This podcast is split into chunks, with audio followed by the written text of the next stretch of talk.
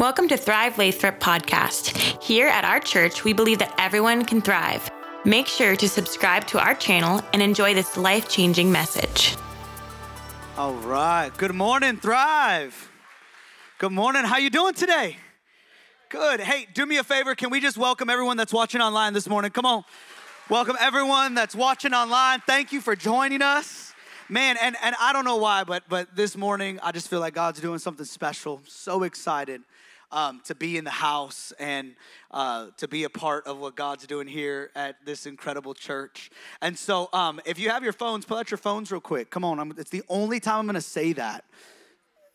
and and if you would um, go ahead and share this on facebook right now. Just share the service. Go ahead and share it to your facebook right now.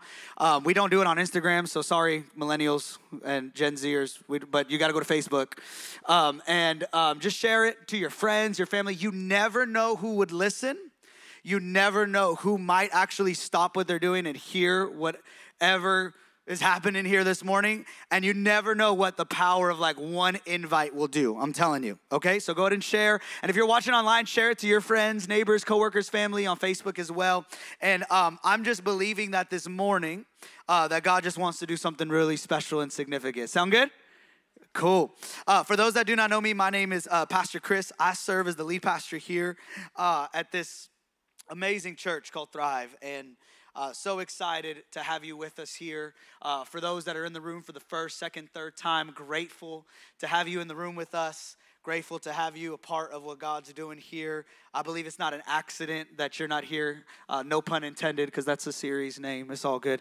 Uh, but I do. I believe it's on purpose, and I believe God um, has something for you as well. And then, um, real quick before we go into the message, can we just give it up for our dream team this morning? Come on, let's give it up for everyone who served on worship, production, connect, kids, coffee, safety, the whole nine yards, right? We couldn't do um, what we do here at Thrive without our dream team every single week. We are so grateful uh, for the individuals, the volunteers who serve every single week. Uh, love you so much. And, and I don't know about you, but, but don't you just love your church, man? Don't you? Like, for those who thrives your home, oh, I love our church. Sitting in the back earlier, uh, getting ready for this morning, and uh, just gripped with just affection for this house. And uh, I was talking to my wife about this this week. Uh, you're gonna have to pray for me. Um, I felt so bad for first service; they heard all these random tangents. So hopefully, y'all get a little bit more uh, locked in Crisco's today. Um, but, uh, you know, there, there's one thing for, for people to believe that uh, other people need your church or need church. Uh, but then there's another thing where pastors are convinced that we need this house as well. And I, and I believe that wholeheartedly, that uh, my family, I, I, my family has been so impacted by this place and the people of this place. And I have been impacted. I need this place just as much as anyone else, just as anyone I would invite to come. Um, and, and that's that's something special because sometimes, let's be honest, you can go to a church where it doesn't feel like that. And and hey, if it's your first, second time and you don't feel like that, let me know or let us know, and we'll help you find a place. Okay? Uh, don't worry, we're all on the same team. I promise. Uh, we're not gangs out here, okay? It's like Catholics wearing a red bandana and stuff, like, and then Christians wearing a blue bandana and all that. No, we're, we're on the same. We're on the same team for the most part, unless someone teaches crazy stuff. Then we'll have a conversation with you. Uh, but um, we want you absolutely. The heart of this house, the heart of Thrive, is that you would experience Jesus, you would know who God is, you would have a real encounter with who the real God is because He wants to have a real encounter with you. Um, that God would stir your heart to love others and love people in a real way. And we believe that God would use this place and I believe the church at large to heal a broken world. I really believe that. And so that's our heart for you. That's our heart here at this house. And uh, I'm just grateful to have you with us. So, hey, do me a favor, stand to your feet. We're going to read the word this morning. Let's jump in. I'm excited to share what God has put on my heart, I believe, for this house um, and what He's going to do this morning. So let's go ahead and do it. Um, go to Philippians chapter 1. We've been on this series in the book of Philippians every week. Uh, and so we're just going to continue, verse 19 through 29. It says this It says, For I know that through your prayers and the help of the Spirit of Jesus Christ, that will turn out for my deliverance. It is my eager expectation and hope that I will not be at all ashamed, but that with full courage now, as always, Christ will be honored in my body, whether by life or by death. For to me, to live is Christ, and to die is gain. If I am to live in the flesh, that means fruitful labor for me. Yet which I shall choose, I cannot tell. Verse 23. I'm hard pressed between the two. My desire is to depart and to be with Christ, for that is far better. But to remain in the flesh is more necessary on your account.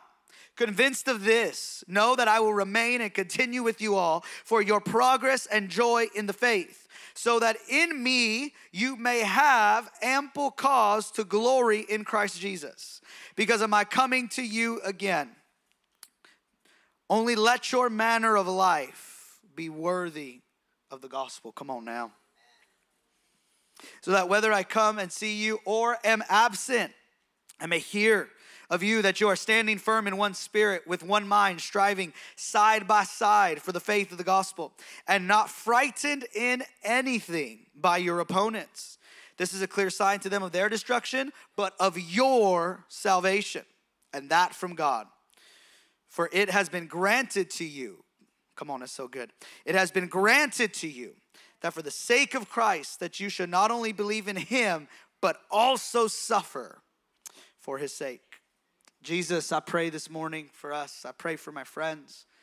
God, I pray that you'd continue to do what you're doing here at Thrive. I pray that you do what you want to do in this room right now. Holy Spirit, we welcome you. Let our hearts and our minds be open to what you have to say to us, everyone hearing, whether they're in the room or watching online. And I ask that you would continue to do what you want to do. We love you. We thank you. And in Jesus' name, everyone said, Amen. Amen. Go and have a seat. Go and have a seat I want to honor uh, Pastor Eric Baca, who preached last week, did an incredible job.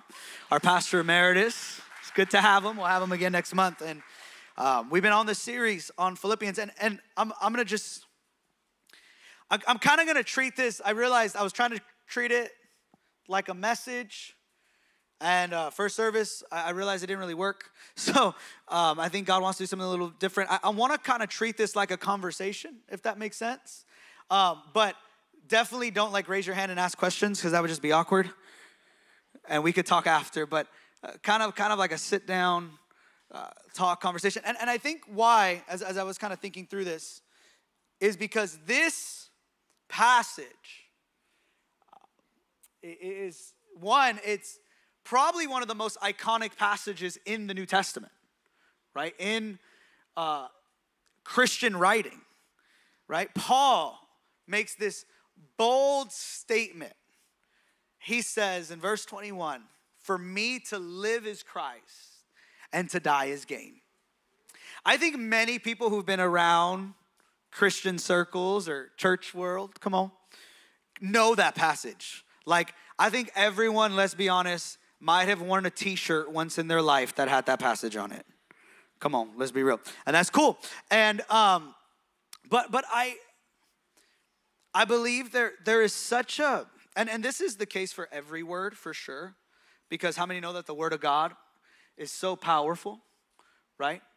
Uh, but in particular, this passage, there's such a weightiness to what Paul is saying. And, and I believe that if we could really catch this today, that it would really help some of us in our walk, in our relationship with Jesus. I really do.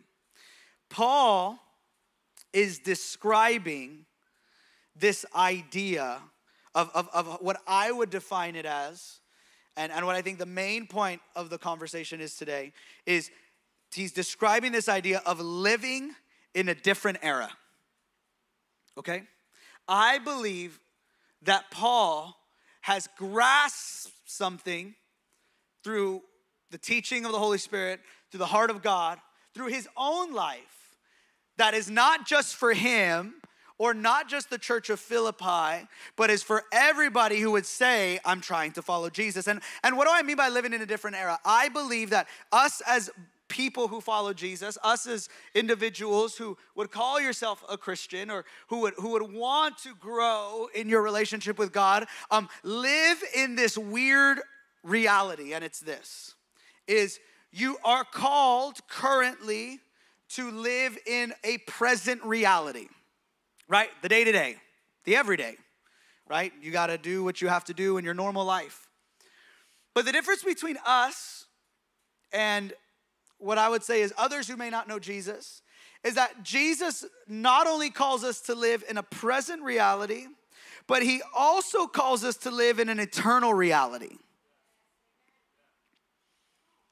We live in this tension, family, where we are not just doing things for now, but we are getting ready for what's ahead.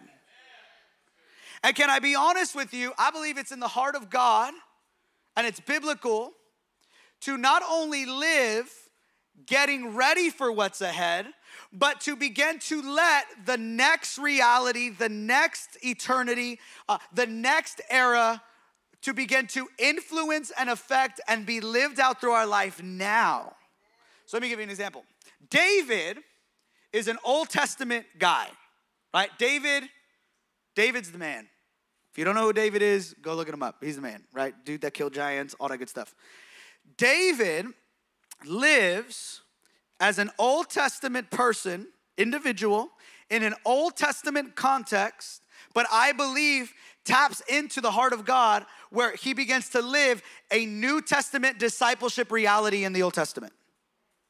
He skips an era right? He has access to God like very few, if not anybody in the Old Testament has access to God. He is worshiping God 24 7. He's wearing like priestly robes and stuff. He's doing all these sorts of things. I believe Paul is doing the same thing. Why do I say this? Because Paul is so convinced of heaven that he tells Philippi, and, and, and I love this because Paul is, is vulnerable in this moment. I don't know about you, but you, you ever have a time in your life where you're just like, man, if I can get out of here. Before you're, before you're saved, before you know Jesus, that's worry, anxiety, fear, depression that can set in and you think that life is not worth living. Come on, some people have went through that, experienced that. Paul's experienced it in a different way. Paul is saying it's not that life isn't worth living, it's that I know that the next life will be just as great, if not greater, than my current life. Paul, in his vulnerability, is sharing that, guys, it's been hard. This has been tough. I've been stoned. People have cursed at me. People have yelled at me. I've been shipwrecked. And even the, the funny like dichotomy of the story is the book of Philippians is actually known as the joy book. And it's when Paul's in prison, which tells me that the joy of God is not predicated on our current circumstances. Come on now. That it doesn't matter what I'm going through currently, that God has something for me that's bigger than the circumstance that I'm going through currently. Paul is expressing this reality in this passage. He's saying, Look, guys, I'm kind of done. and I, I could relate to that so much. But he says, But, but, but, but, it's okay. I'm gonna stay a little longer. Why? Because it's more important that I stay than if I go. But my heart is so I just, just want to be so with Jesus. Here, here, here is where I would say is the most challenging part as I was preparing this passage is, and as I was getting ready for this week, do I do I do I live like that? And, and listen, I think for some of us, we think that pastors are like off the hook, but I'm telling you, they're not. Okay, sometimes we think that, man, pastors got it all together. We don't.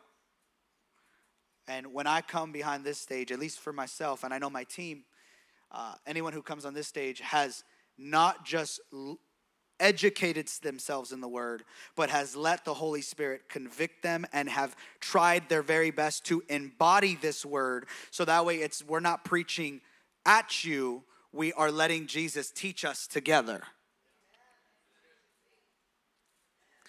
So as I as I'm getting ready for this, to get to, to teach this and to talk about this, I'm just like, Jesus, do I love you the way Paul does? Am I convinced of this reality? Do, do, I, do I live in a place where even though I'm presently here, I also know for a fact that one, I'm going to heaven, and two, that that line between heaven and earth is really thin because I have experienced heaven in my current reality today. Right? Because for Paul, it's it's no big deal. Why? Because Paul is worshiping Jesus on earth like he would in heaven. Paul is experiencing God on earth like he would in heaven. Paul understands the fellowship of the Trinity and the Holy Spirit on earth like he would in heaven. And so for Paul, it's like, I can just go home. I don't need to be with y'all. He's like, y'all are drama anyways. Let's just be honest. Come on, you ever have that, that season of your life where it just feels like everything's going wrong? But the cool thing about Jesus is, even though everything's going wrong, Paul says there's still a plan and there's still fruit, even though it doesn't go the way I think it should go.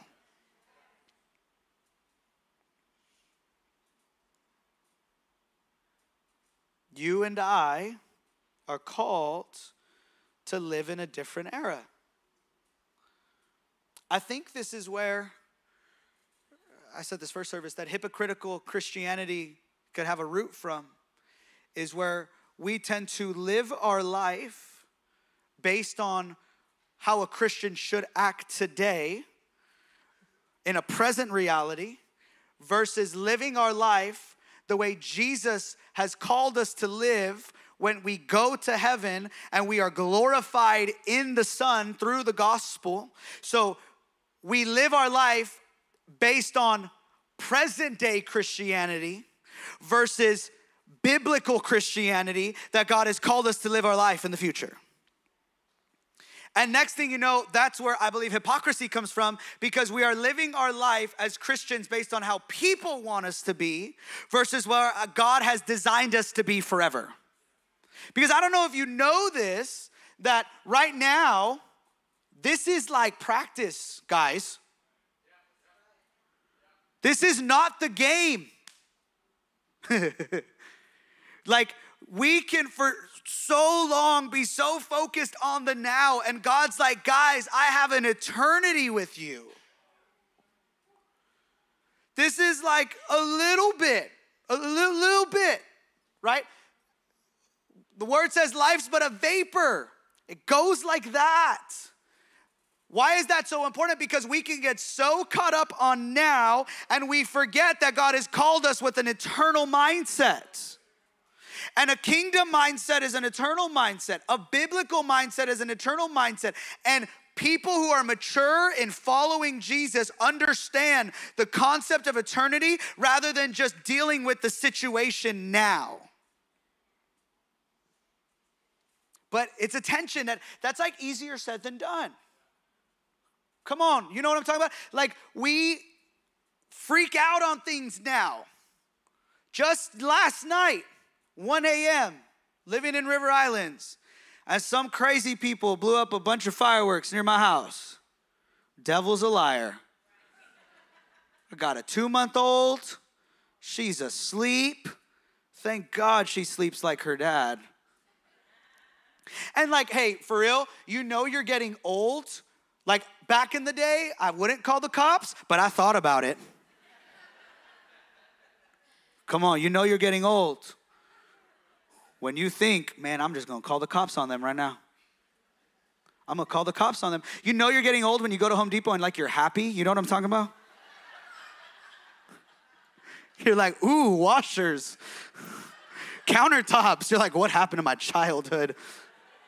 It was crucified. It's easier said than done because we already in our humanity like everything the way it is and we want to be control of everything and paul's like eh, i don't care what a what a like what a boss this is the guy who told the church of Corinthians, who was overly spiritual and who talked in tongues a lot, saying, Hey, I don't mind if you talk in tongues, but just so you know, this is the right way to do it. And hey, on a side note, I talk in tongues more than all of you. What a like gangster in the Bible. I talk in tongues more than all of you. I think you you think you talk in tongues? Ha, you're funny. This is the guy who wrote two thirds of the New Testament. This is the guy who we are here because of him. If he didn't go west toward the and start planting churches westward, which ended up bringing the gospel to Europe, which Europeans ended up coming to America, and America ended up becoming a nation that was founded on Christian values, we would all be atheists or Buddhist. For real. It is Paul. And Paul in this statement is like, eh, it doesn't matter. Because for me to live is Christ and to die is gain. For me to live on earth is cool. For me to die, it's cool. Why? Because I am so enamored and I am so in love and I am so in relationship with the reality of Jesus and I know who God is, convinced in my heart that it doesn't matter because if I'm gonna be in heaven, I'm just gonna do heavenly things. And if I'm gonna live on earth, heaven's gonna come to earth through my life. Either way, Christ will be magnified and he even has the like like like it's not arrogance, it's biblical confidence. Paul says, "And listen, it's good that I stay because through me you'll love Jesus more." If we said that today in like American Christianity, people would be like, "It's a cult." Paul's trying to drink try to get everyone to drink the Kool-Aid. How dare he talk about how it's him? Oh, it's the Holy Spirit. Paul's like, "No, it's me. You love God and you're going to glory in God more because I'm here."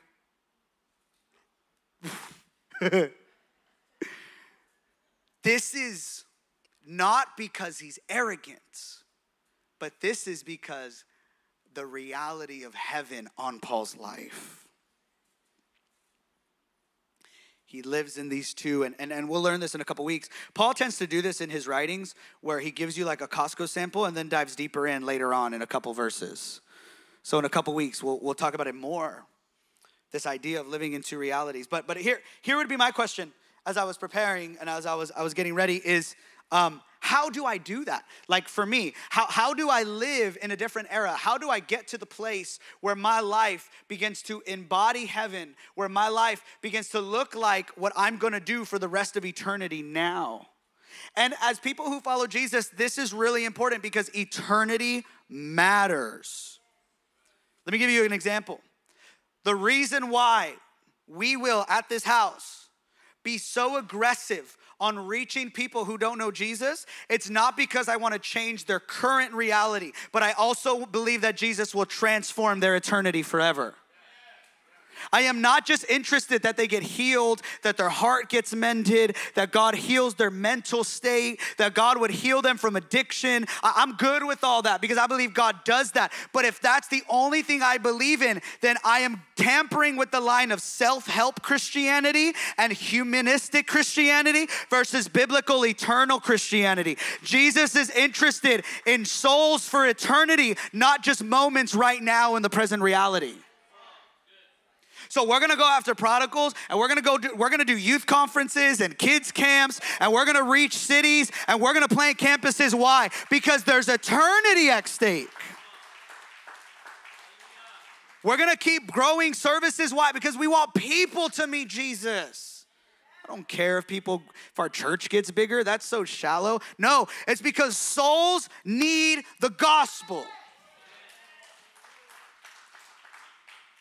There's young people and older people. Uh, there, there's just there's people, every gender, every background, every age, every demographic. They need Jesus, and I believe God has designed this church, like all the other churches in the area, to, to go after the one. Why? Because God is looking to rescue people from a from a from a life of hell and an eternity of hell. They're going to hell forever. I'm not saying you're going to hell forever. If you know or might not know, that's up to you and the Holy Spirit. I'm going to let you handle that.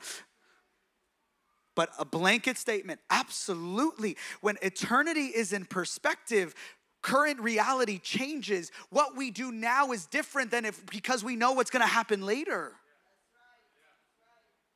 It's like when you watch an action movie for the first time. Come on, you know what I'm talking about? Like, like, a, like I'm, I'm, I'm like really into like the nerdy stuff. I don't know. You might not know that because I wear like cool sneakers, but I'm actually like a really big nerd. And like, especially with like Marvel and Star Wars. And like, it's the best when I go watch it and then I go like watch it or I watch it at home with my wife or my kids and they have no idea what's gonna happen.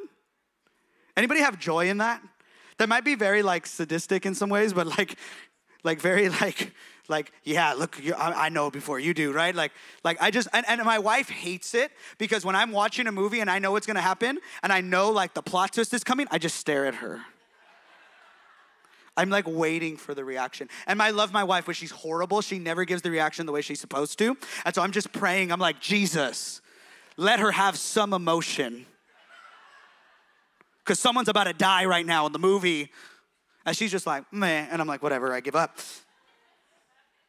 You respond to the movie different when you know what's gonna happen at the end. That's the tension we live in. We don't live our life based on what's currently happening. We live our life for what's going to happen at the end. Paul is describing this reality. So, how do we live in a different era? Number one is when Jesus is our everything, we can lose nothing. That's really difficult, but it's so biblical. It's so true. Paul's like, doesn't matter what I lose. It doesn't matter what I gain, doesn't matter what I lose because I have Jesus. That statement sounds really good. It's tweetable. Go ahead, you can tweet it. You're this good. Just tag me in it, okay? take out your phone, put on Instagram, all that good stuff. I like it. But to live that, that's heavy. Meaning that right? The Lord gives, the Lord takes away. If I have everything, that's awesome. If I don't, it's also awesome. Right? Single people, if I get married, that's awesome. If I don't, that's also awesome. Right? If my kids love Jesus, which I believe you intentionally need to develop them, that's awesome. If my kids decide to go away, it's not awesome, but I'm still going to love Jesus. I have everything I need. What do we need to do in our humanity to get to the point where Jesus is our everything? Because when Jesus is your everything and He is the one who satisfies your heart, then you really don't need anything else to fulfill it. This is how we learn to live in a different era because we understand that we have everything we need now. Jesus is our everything. Now, that's easier said than done for sure. So, for me, how, do, how does this become a reality? Well, number one, we need to understand we're loved by the Father. We need to understand how do, how do we get to the place of surrender and surrendering everything? Well, number one, you got to understand you're loved by the Father. You got to understand that God really loves you because you will give up things for the sake of love. The Father really, it is in the heart of God. Listen, family. God is God is in heaven. He loves you. Don't be wrong. He also like gets angry sometimes and stuff, but for the most part, if you would understand this, that he loves you, that if we would catch the understanding of the father heart of God, that the Father has plans for us and He has a life for us and that His love is radical and unconditional, it's easy to lay things down. It's easy to surrender to Jesus. It's easy to begin to make Jesus our everything because the Father loves us. It's easy to trust God when we understand that the Father loves us. We talked about this a little bit a couple weeks ago about increasing our love capacity, for example. And I know that sounds very basic and fundamental, but I'll tell you, I believe the reason why people are sometimes scared to make Jesus their everything is because they feel that the thing they're holding on to loves them more than the, than the Father does. Because you have felt acceptance and affection from it, but can I tell you that all affection and acceptance on earth is nothing compared to the affection and acceptance of the Father? How does Jesus become our everything? We have an understanding that we are loved by the Father. How does Jesus become our everything? We're empowered by the Spirit. You can't do this alone. We have to be empowered by the Spirit. We have to be empowered by the Spirit. That word in First Philippians, in Philippians uh, verse 19, it says, um, "For I know that through your prayers and the help of the Spirit of Jesus Christ."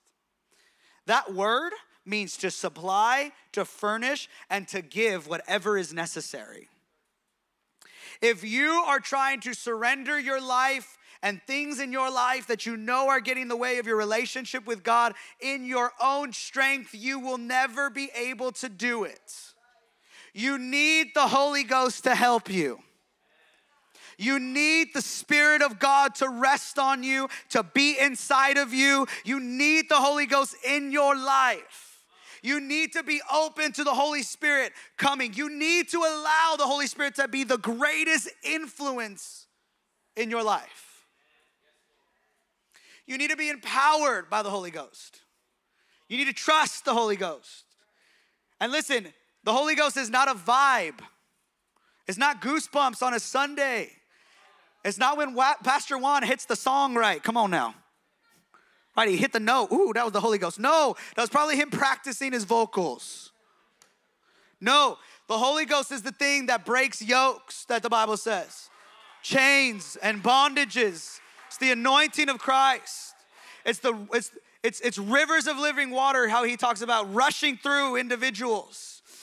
It's the Spirit of God that comes like a dove and rests on you. It's the fire of God that burns sin away. You need the Holy Ghost. And we are we need it. God forbid that a church would do everything that a church can do. And that Jesus would look down on us on heaven and say, Man, they did all that and they didn't even need me. God forbid that we would believe that we can do this life without the Holy Spirit. It was never designed like that. Paul says, by your prayers and by the help of the Spirit, you will learn what it's like to understand to live as Christ and to die as gain. And then number three is how do I make Jesus my everything? We're loved by the Father, we're empowered by the Spirit, and we become like the Son. This isn't so that way you can become a better you. I've said this often, and I firmly believe this, especially like in, in an identity culture that is so caught up in personal identification. Listen, Jesus is not interested in you becoming a better you. He's interested in you becoming like him. That's the gospel. The gospel is that you and I become like Jesus. We are formed in the image of the Son. We are grafted into the image of the Son. God begins to renew our creation, rebirths us by the Holy Spirit, so that way we can begin to look and act and think like Christ. That Jesus was the perfect model of what it's like to be on this earth, and that Christians are designed to follow his ways and become like him. By the Spirit of God, through the love of the Father, you and I begin to become formed like Jesus. Do you understand that? the Trinity is at work in you. I say this often because I mean it that God has meetings in heaven and is like, okay, how are we gonna make this work with this person? Okay, I'm gonna show them how much I love them. Okay, I'm gonna empower them by the Spirit. And I'm gonna begin to form them to become like the image of the Son. I'm gonna begin to have them look like Jesus on the earth. Paul is in this reality. Paul is, right? He says this in another book. He says, Follow me as I follow Christ, meaning I am following Jesus. I, I, am becoming Jesus on earth. And, and though I am not becoming Jesus, don't get me wrong, I'm not saying we're all mini gods and, and mini Jesuses walking around. That's that's that's heresy. That's wild. What I'm saying is though, is that our reality begins to look more like Christ, more like Jesus, more like the Spirit of God, because that's where Jesus is. And if we're gonna spend time with Jesus and He's in heaven, and you act like who you spend time with, come on. Who you are with in proximity, you begin to identify with and you begin to function as. If I'm beginning to spend time with Jesus, then I should start acting like Jesus. If I am spending time with the Spirit of God, I should begin to be empowered by the Spirit of God to become like the Son. And it's in this place where Jesus becomes our everything because I'm living like Him. If I can be honest, this is the heart that I would have for this house and for you. That we would be a house that would understand the love of the Father. We would be a house that would be influenced by the Holy Ghost. And we would be a house that begins to look like Jesus and not like something else. I want to look like Jesus. And last point, and I'm going to close, is how do we live in a different era? How do, how do, how do, how do I live in that? I believe we live in that when radical becomes the new normal. I'm, I'm going to stand up for this. Um, so, so as I was, I was preparing, right, and I was, I was getting ready, I, I, I tend, I, I was tending to be like, man, Paul, this is some intense stuff, bro. Like, this is some real, this, this real, this hard. This is some hard teaching. You, you want, you want everything. You, you, you're saying that I, I, I need to live a life that, that you know, releases heaven. You, you're saying that I need to live even though I'm in this present reality and, and I'm in Lathrop and I'm here right now, but, but I, need to, I need to have eternity in mind and I, my life needs to begin to look like what Jesus' life looked like. And, and that requires a, a, a place of intimacy and, and a place of surrender. And, and I, I just, you know, in the things he's talking about being of one mind, of one vision, vision side by side, working by the gospel, being of one spirit, all these things. Uh, the idea even that, man, it is okay. It's been granted to you that you've been suffering. Because in your suffering, you are becoming like Jesus. What a heavy thing to say. That what God is saying, what Paul is saying is that the things that have happened to me, God has allowed because there's a plan behind it. And it is made for my deliverance. It was not made to break me, but it was made to build me. Paul, what are you saying? I tended to, as I was reading this week, again and again, this passage, God, this is radical. God, this is radical. This is some radical stuff. And I just felt the Holy Spirit saying, No, Chris, this isn't radical. This is normal. This is, the, Paul is not describing radical Christianity. Paul is describing normal Christianity. And if I could tell you, if there's ever a day where radical needs to become the new normal, God is not saying we need radical Christians. God is saying we need normal Christians that have a biblical understanding of how to follow Jesus.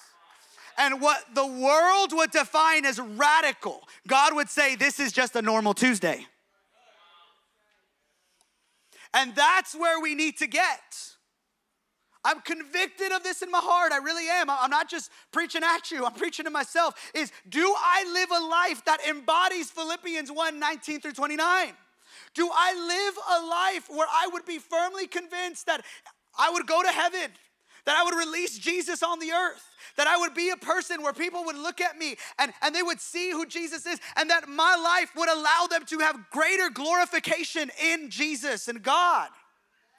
Am I living a life of full surrender? Am I living a life where Jesus is everything? And because Jesus is everything, there is nothing I can lose because there is nothing that I need except for Him. And if I am not living that life, then what's getting in the way? Is it my boredom? my distractions, my comparison, my craving for attention? Is it my addiction? Is it my shame? Is it my guilt? Is it my past? Is it my current situation? Is it fear? What is it, God? And, and I'm, not, I'm not saying these things as examples. No, I'm asking these questions. What is it, God? God, I ask that you, I, I, I, was praying, I was like, God, I ask that you make me radical. And God's like, I'm not trying to make you radical. I'm just trying to make you normal. But I'm trying to make you normal like me. And could we lay down the lie? Because that's what the enemy will do is he will say, "Well, you're just being radical. You just need to get radical." Jesus is like, "I don't need you to get radical. I need you to just become like me." Because my normal is not your normal. And I will ruin you for your normal. Let my normal become your normal. Let my radical become your normal. And your definition of radical would begin to dissipate because you would understand listen, family, I believe this that the world does not need a bunch of normal Christians how we define it. The world needs a bunch of Christians how Jesus defines it as being normal.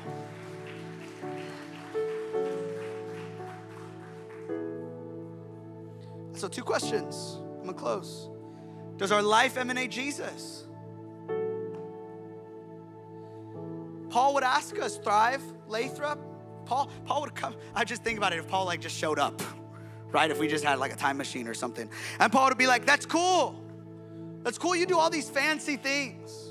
That's cool. The, the, the, building's great and the, the lights are great. And I don't get me wrong, I love it. I love the lights, the building, all, all the good stuff. I, I, I love systems. I love church structure. I love all of it. But Paul would say, Does your life actually emanate Jesus? When's the last time someone looked at you and was like, there's something different? When's the last time you brought someone to Jesus and it wasn't because you were in the building on a Sunday? When's the last time you actually loved on your neighbor? When's the last time you actually loved on a family member? When's the last time you actually prayed for someone and not because you wanted something? Does your life emanate Jesus? And the second question he would ask us is Does our death imply heaven? Come on, do you know where you're going? For some of us, we do. For some of us, we don't. I believe God needs to fix that. Do me a favor, stand to your feet. Thank you again for tuning into our podcast. For more info, please visit our website at thrivelathrop.com. Have an amazing rest of your week.